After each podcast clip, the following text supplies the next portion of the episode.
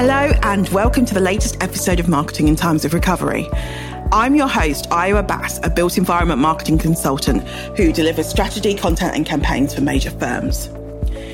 I first heard today's guest on a podcast last year, and she has been on my wish list since then.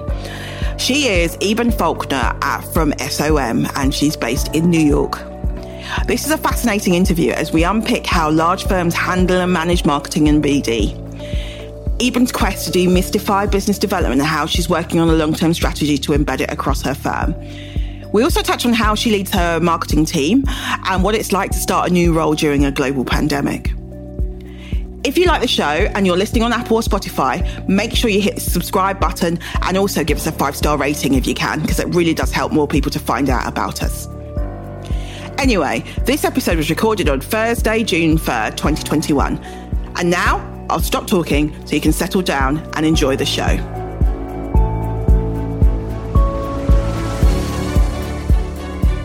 My name is Iben Falconer. I'm the global leader of marketing and business development at Skidmore, Owings and Merrill, SOM. And uh, I have been in this role since August of last year. And um, I lead a 35 person global team, uh, primarily uh, located in our larger, we have, you know, marketing and business development team in our larger offices. Uh, but we, we work globally. It's a great, it's a great group. And in terms of the kind of marketing and BD team, what, what kind of things do you cover? Uh, it's a good question. So, uh, I would say our team is primarily focused on working on things like proposals and qualifications packages and marketing collateral to support, uh, you know, meetings with with potential clients, that sort of thing. Um, but we're also getting more and more involved with uh, creating and implementing our business plans uh, and getting more involved with um, supporting and partaking in, in, I would say, broader business development activities. Fantastic. And in terms of your role, so you started in August 2020, which is obviously during yes. a global pandemic. How yes. was that? um, I mean, I, it's funny. I was talking with a friend yesterday who also started, she's in a new role, in a marketing role, and, and she started two months ago, and we were kind of trading war stories is maybe too dramatic uh, but trading notes on on how it went. And I said, you know, uh, both of us had the. Uh, we're lucky enough to start a ways into the pandemic where everyone had gotten used to Zoom, where some of the all the complexities of working from home, not that they're gone away, but we're at least all we're used to them and we kind of settled into our our new routines. So yeah.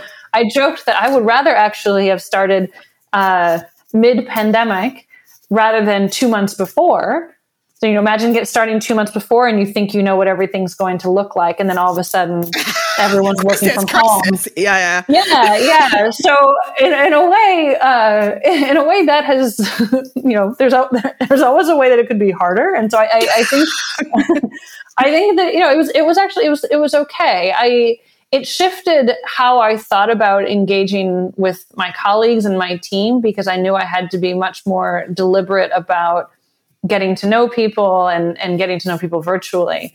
Uh, so I, I, that was very clear in my first two months. I, I really prioritized that having you know having meetings, getting to know the the leadership the, broadly across the firm, where we didn't necessarily have an agenda. Uh, it was really just a get to know you session. And frankly, I'm I'm still doing those. There's still there's still it's a, we're a 1,200 person firm. There's still lots of people for me to get to know.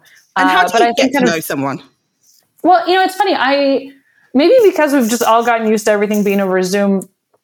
I uh, I don't think it's actually hard to build rapport as long as you are intentional about taking that time and saying, okay, I know we might have an agenda for this meeting, but let's take 15 minutes, or it doesn't, it doesn't have to be so formal about it, but let's just also have some time in the beginning where we're yeah. just talking. And you know, then the other thing about, of course, people working from home is that you can their lives encroach upon the call. Yeah, right. You can be like, oh, like what's you know, tell me about that toy truck behind you, kind of thing. And and you know, my kid would pop up. You know, anyone who's at a, a nine a.m. call with me, my daughter goes to daycare, but usually around 9 a.m. So usually there's like a little head that pops up at some point here and, and she likes to say hi to my colleagues. Yeah. She's, she's three, but she knows the word colleagues because I talk about it, my colleagues a lot.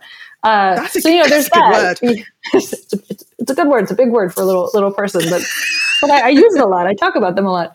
Um, yeah, I think I think uh, I, I don't know. It's the same way I've always thought about business development here. This is now I'm going to segue quite gracefully.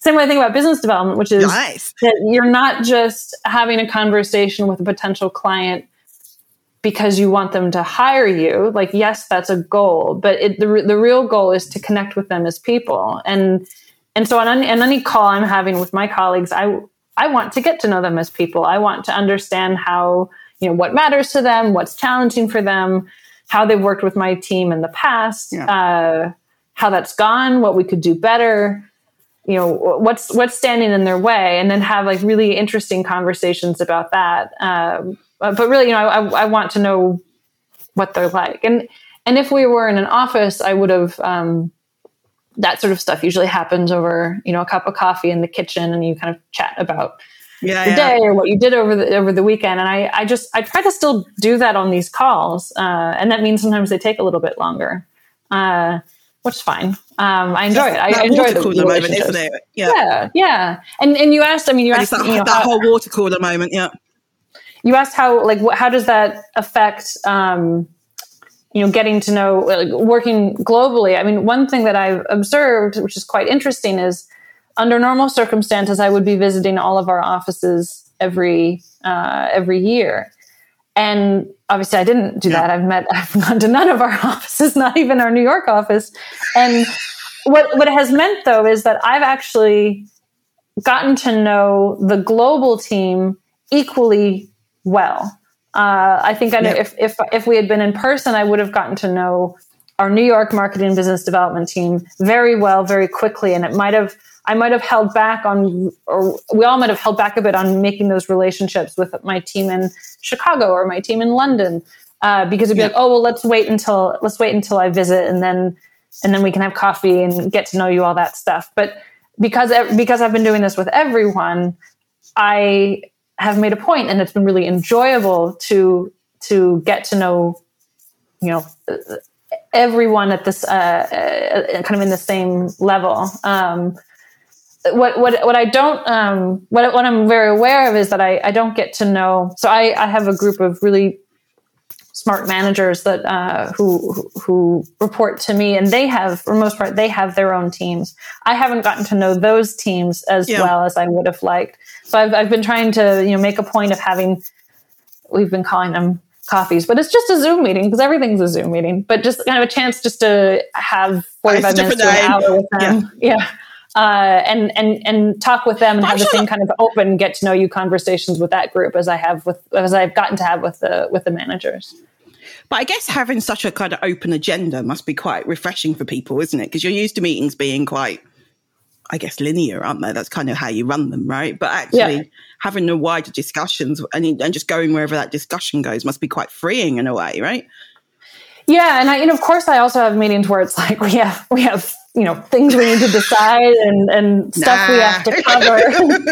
uh, but I I also I, I try to intersperse that with meetings where it's just kind of like tell me tell me what's happening and and um, you know I, I, had a call the other day with our director director who runs our interiors practice and just kind of checking in like what's what's working what's not? How you know how can how can I be of yeah. help? How can my team uh, be of help? And it was just very open ended and uh, and to have those over time and to be able to come back to it like oh i remember you told me that that this issue we're still working on that. We haven't totally figured it out but we're kind of chipping it away chipping away at with with, with in these three ways uh, uh, is nice. And it's very it's a big it's a shift for me because i came i i've come from being very client facing very much kind of leading the business development efforts for a certain market. And yeah. Uh, so I would always my deadlines would be I would be very aware of our proposal deadlines are you know when we're meeting with that particular client.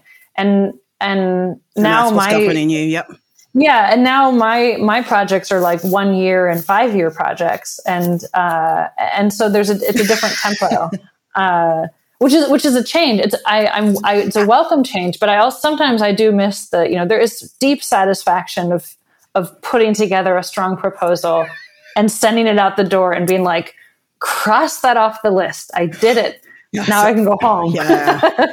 so I, I, I, do I do I kind of say, miss that sometimes. I was going to say, but how, is that hard? Is it harder to motivate yourself in this way because you haven't got those pressing deadlines, or do you make fake deadlines? You know what I mean? That kind of do you give yourself that kind of? I, guess, I guess I don't. They're not so much fake deadlines. I just I, I have to divide my my big projects have sub smaller projects, and I need to be pushing forward yeah, on those sense, yeah. and, and say like, okay, this is the thing that I need to do. This is what I need to do this week to move that project forward. Um, so it's yeah, uh, it's it's a different kind of yeah different kind of time management. Uh, um, but still it's about tasks and tactics towards larger strategies. Um, yeah. uh, and sometimes i look back on my week and i so say oh did I, did I really yeah. yeah smaller milestones. And i look back in the week and i say oh did i did i move things forward the way i wanted to? And and some weeks yes definitely. Other weeks i was like oh no i got stuck on something It's the way it kind of works. How do you lead a team globally from you're in New York and you've never met? And are there any specific things that you do to kind of build that rapport, or is it mainly having one to ones with people and things like that? Or it's a combination. One to ones, you know, connect as people, just as I would do with any with anyone else. But also, um, I have found especially in my first months i i mean i'm i'm reliant on the team that i manage every day uh, you know, that for them to do the work that they know how to do and, and to bring their talents to their to their role. Uh, I was very reliant on them in a particular way when I started, which was to help me understand the organization and to help me uh, understand how decisions are made and and uh, you know who who who does what and who works on what project and that sort of thing. Uh, and they they were you know yeah. I was coming to them often with questions like explain this to me. How does this work? And and also it, it wasn't identical in every office. So it was you know really kind of helping they were a little bit kind of translating the office for me. Um, and so that I think was very intensely the way it was in the beginning. On uh, now after I've been here for a few months I I'm also really reliant on them still for that but also because we are starting to make some changes in our organization how how we structure ourselves how we do work what what's the makeup of our team we're starting to make some changes there and i yeah it's really important to me that they have buy-in into those changes and they don't feel like those changes have simply been laid out oh, you know from on Taking high away, or something yep. yeah and i and i yeah. this is the biggest organization i've ever worked for but i know i had friends who've worked in offices of larger firms and and and sometimes I, I, heard I remember this a friend I won't say she works for she at the time she was working for a, a, an engineering firm and I'm not I won't say who it is or what firm but she was in the U.S. Oh, office oh, of a non-U.S. engineering firm and she said you know we're getting these kind of decisions these kind of new materials Dictates. that are being made yeah. yeah that are that are coming from the the main office and we don't they don't really make sense for our market but we're being told that we need to use them. And I, I, it will it really stuck out in my yeah. head like that that was a very bewildering experience. So uh, i and it, and it demotivated her and she's she's a very bright person and good at her job. And so it's been really important to me that yes we're in, uh, in our team. Yes i am the leader of this team but good ideas can come from anywhere. And good yeah. ideas that are actually effective need to have buy-in from the team. So I look at the at, at, the at our managers and say, this is what I'm seeing. This is a problem, and I think and here's my hunch on how we could fix it. But but tell me what you think. Poke holes in my yeah. theory, challenge it. Or, or add to it, improve upon it, and and tell me. And because I really, if we're going to do this, if we're going to make this change, I want it. It, it ha- all of you need it, it needs to a work for you, and it needs to then be supported by you. Uh, yeah. So that that is also something that I've been really intentional about. Um, and even when we were setting the priorities for our team, I said, "This is what I'm. This is what I'm seeing.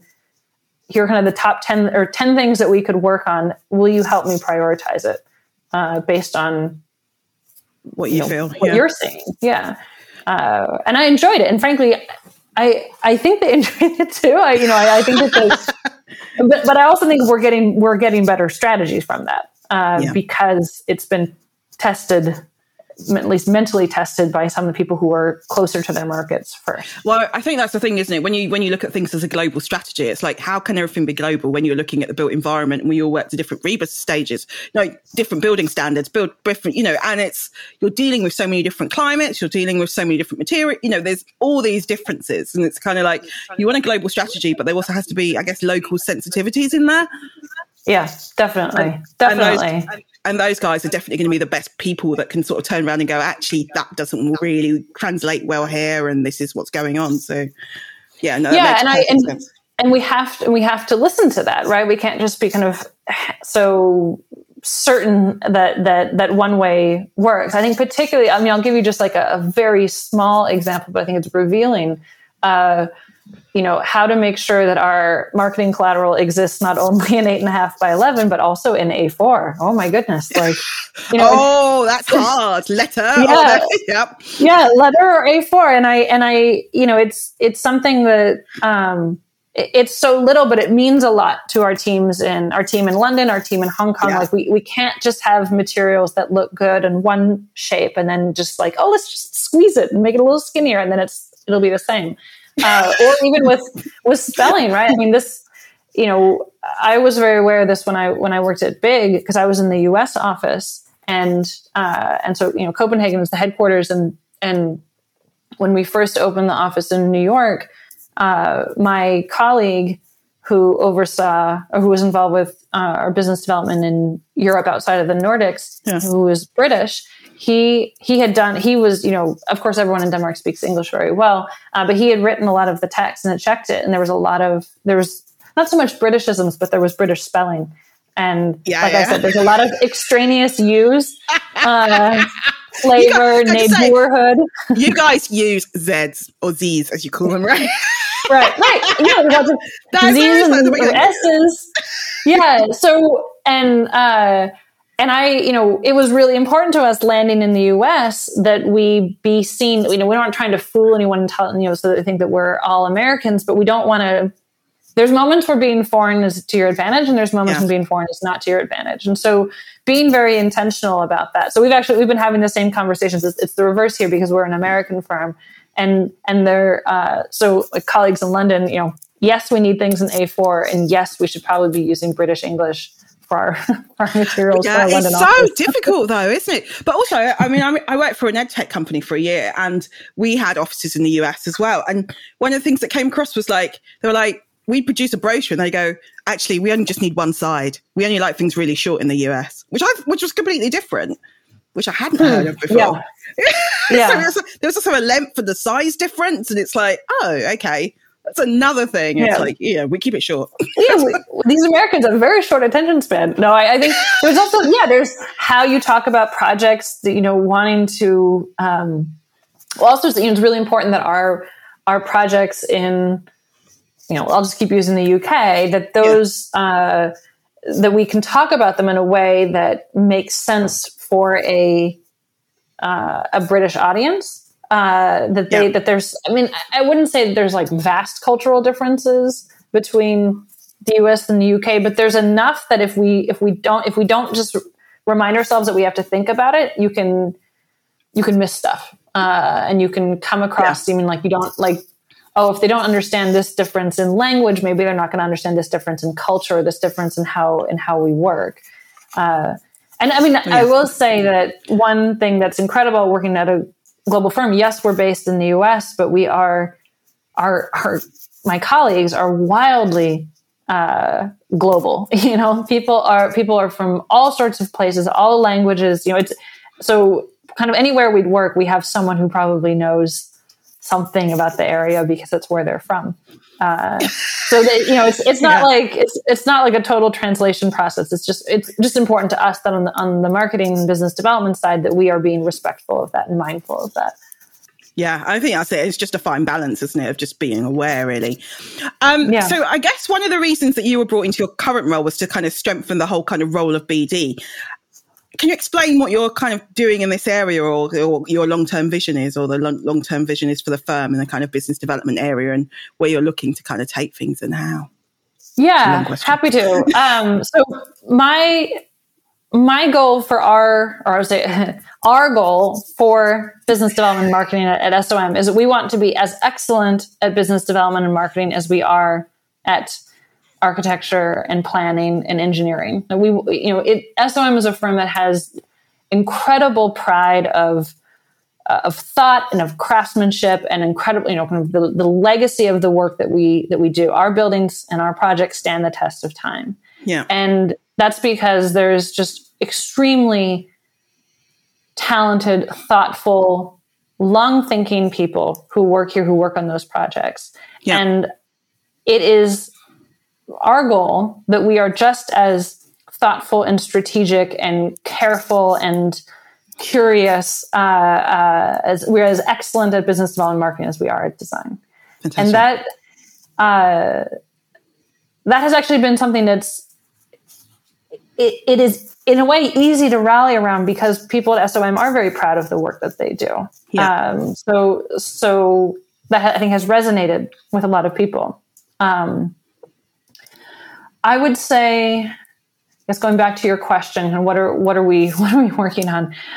Uh, a lot of what I found in my career, and this isn't this isn't specific to SOM, but just working with architects and planners and designers in general, is that there's a lot of mystery around business development.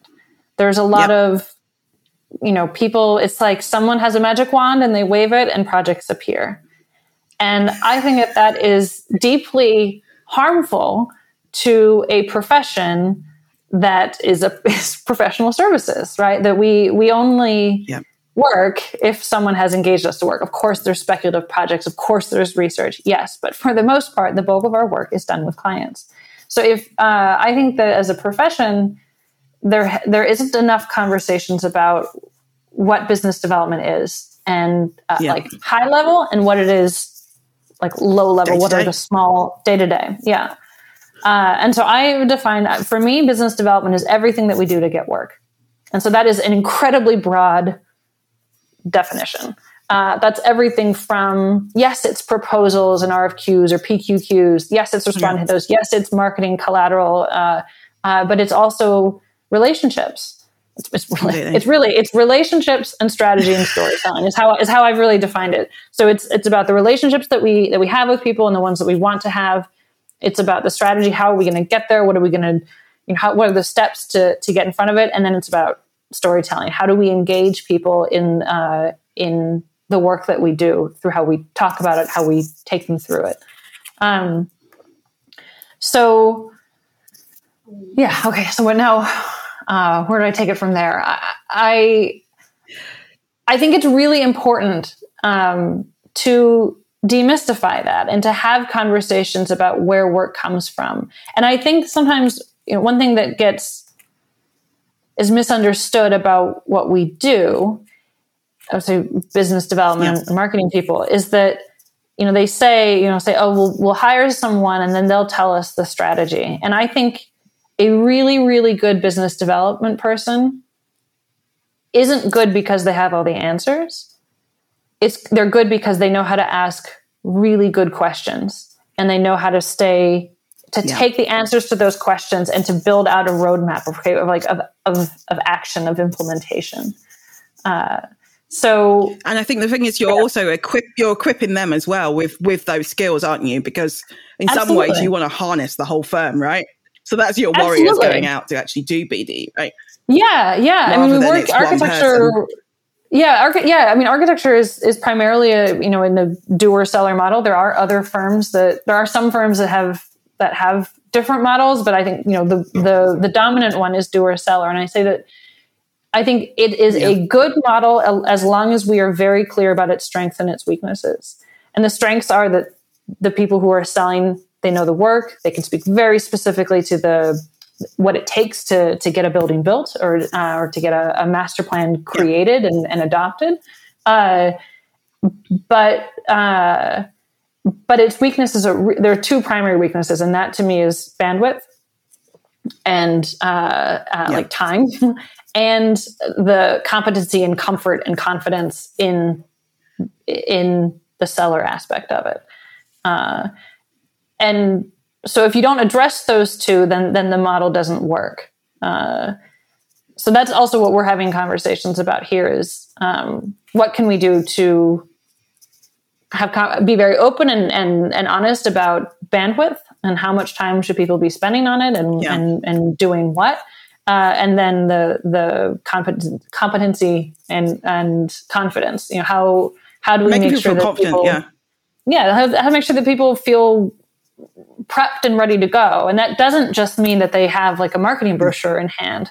Uh, I think that's that's the other challenge, and is that people don't feel ready until someone has given them a deck, and then they're like, oh, "Okay, now I'm just going to go out. I have this deck. I can now I'm ready." But that's that's half the battle, right? Yeah. I mean, that's not that's that's like necessary, but not yeah. Sufficient. I mean, I,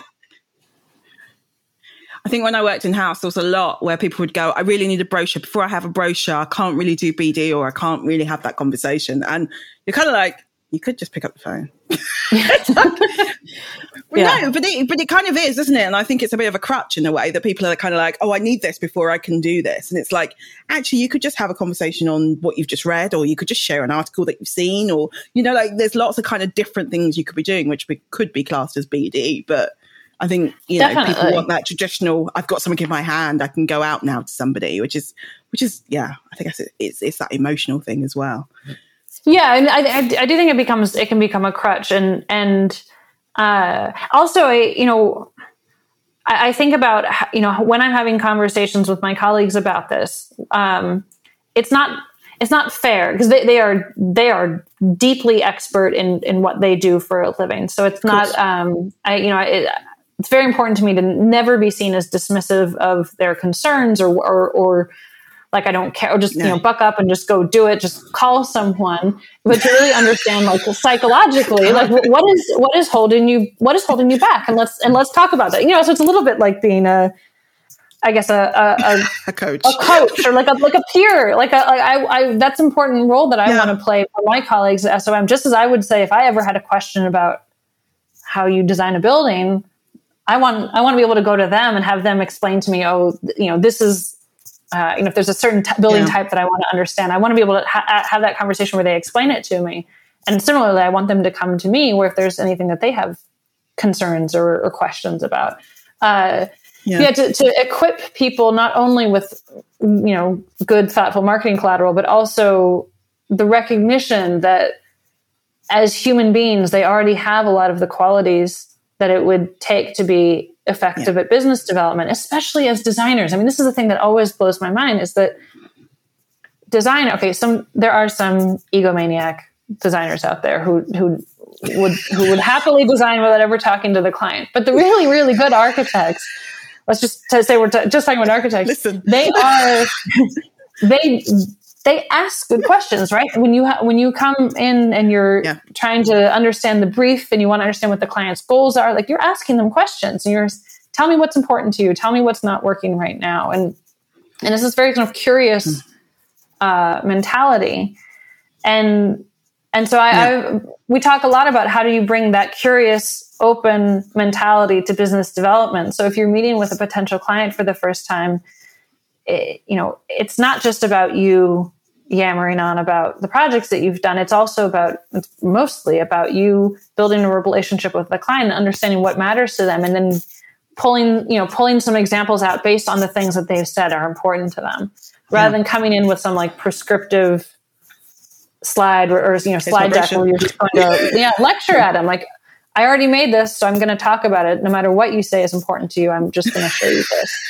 Uh, and that also that is that's where it can really become a crutch um, and and uh, yeah, so I guess sort of tapping into that latent natural curiosity that I think uh, good architects, planners, and engineers have, uh, and and say like, let's bring that to business development. That's so true. And it's, um, I did an event last week for Build Up, which is like an architecture marketing uh, group that I'm in. And we had some architects talking and they were talking small practices and they were talking about where their work comes from. And they were like, you know, when we look back over the past year for our first year, a lot of it is all linked to cycling. So we've people we've met on like, you know, charity cycle rides. We go to cycling events and like they were literally like, all our work is linked to cycling. But yeah. that's them networking, doing something they're passionate about. Yeah. And then they're building relationships. So You know, I think that kind of thing is where people think it's something else, but it's not. It's this is how it works. Yeah, it was like showing again, like showing up as a as a as a whole person, and then natural, and then relationships will naturally be formed, and then if they're, and then finding a way. I guess maybe that's the thing is finding that way is how do you parlay that into into work, uh, and it can be tricky, right? Not everyone's not everyone's you know extracurricular passions will clearly line up with with business development opportunities. Uh, and that's okay too. Like yeah. should, sometimes it's just good to have an extracurricular interest. Uh, but how nice when it how nice when it does, and how insightful that they were able to see that about themselves. Yeah, that's cool. yeah, I mean, I mean, there were small they were a small practice, but they'd set up their own CRM, so they they tracked everything. So you know, I was like, I'm so impressed. Like I really, yeah. really was because it was like, yeah, honestly, I was like, whoa, I need to get back on doing that. Um, yeah, no, they were brilliant. I was just so impressed by that. um, so how do you get people fired up to want to do marketing and BD? Well, I guess there's there's both like a, the carrot and the stick model, right? Like there's. Uh, yeah you know, right? The the stick is that we have we have goals uh, and we need to meet them globally. So like we just got to do it, uh, and that probably works for a certain percentage of our of our group. Um, I guess I guess the others, you know, I, I some people it's not terribly hard to get them.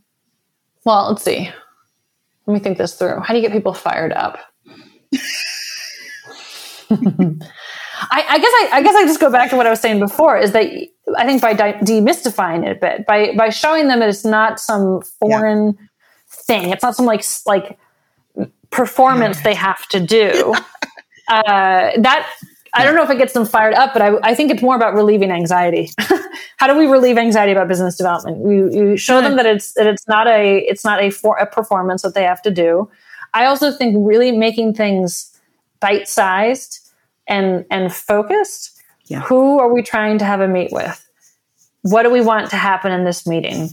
How did the meeting go? What is our follow up? What is our next step? The kind of really breaking things down into bite sized yeah, pieces of work. Yeah, uh, that yeah. helps.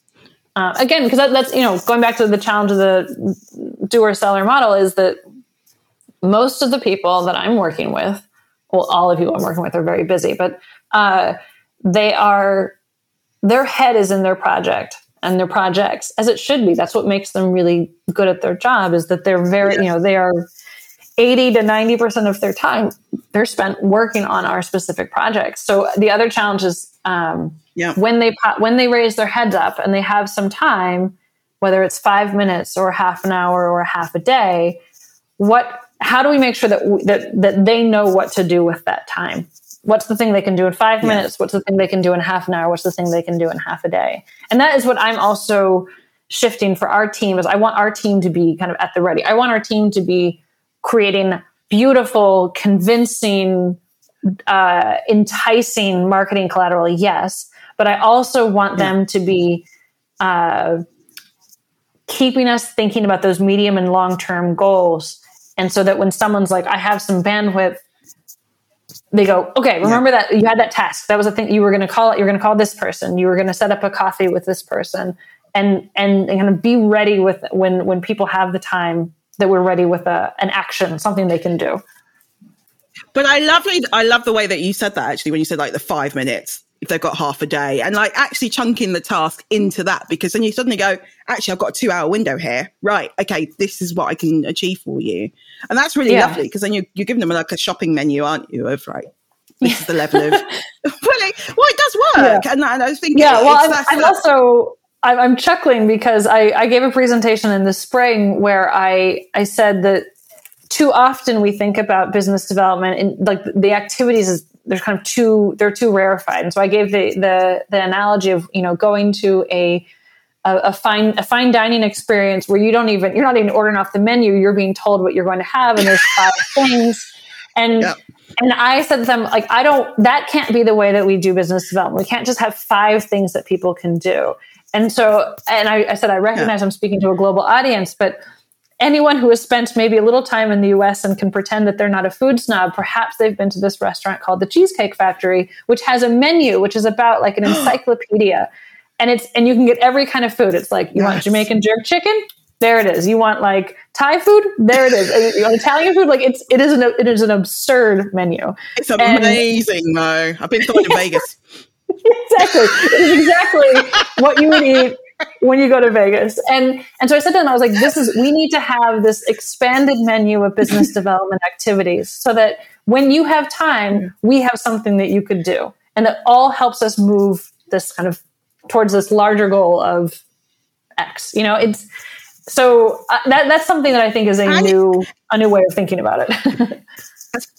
And I was like, and, you can have prizes where you give people like vouchers for the Cheesecake Factory. Yeah, exactly. I worry that they're going to be that they're going to be like, I don't like, I don't understand what she means. Like, is yeah, is whoever reaches their sales target needs to have dinner with me at the Cheesecake Factory. I did, however, learn that when I, I, I gave that. this presentation, that that uh, one of my colleagues who works a lot in the Middle East told me that there is actually a Cheesecake Factory. I think I don't know if she said it was in Dubai or Abu Dhabi, but somewhere she was like, "There's there is one." I was like, "Oh, uh, you're welcome." Like I was like, America's greatest export product is the Cheesecake Factory. Like, yeah. Anyhow, I do like it though. I mean, I mean, American Amer- American portions are huge though. That's the only thing. um, so. so on to my kind of uh, final question. So what one tip would you give to business leaders looking to make their mark in this crazy year of 2021? Yes. And that was the one where, oh, I know my, my thought. So I was thinking about this the other day when I was reading this question. Uh, I think my recommendation would be use this kind of craziness, this kind of insanity as a re, a point of resetting and of not panicking, yeah. but of saying, what have we learned from this year that what do we need to be doing forever now going forward?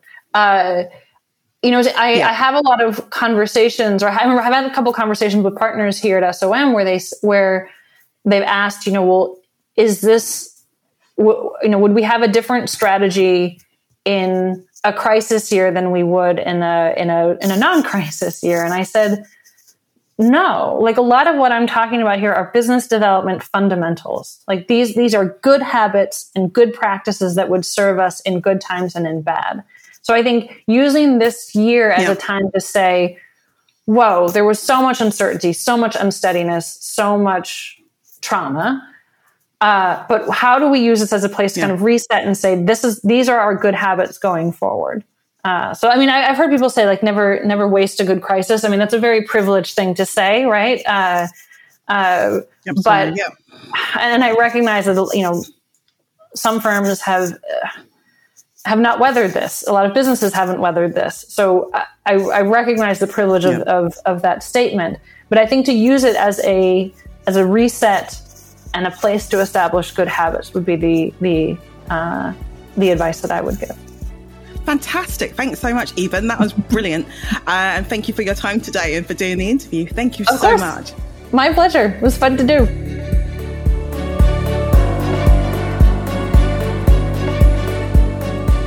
Thanks so much for listening to the latest episode of Marketing in Times of Recovery.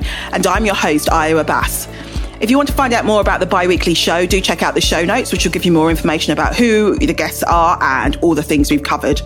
Uh, and if you're listening on Apple or Spotify, make sure you hit the subscribe button so you don't miss out on an episode. Until next time, bye.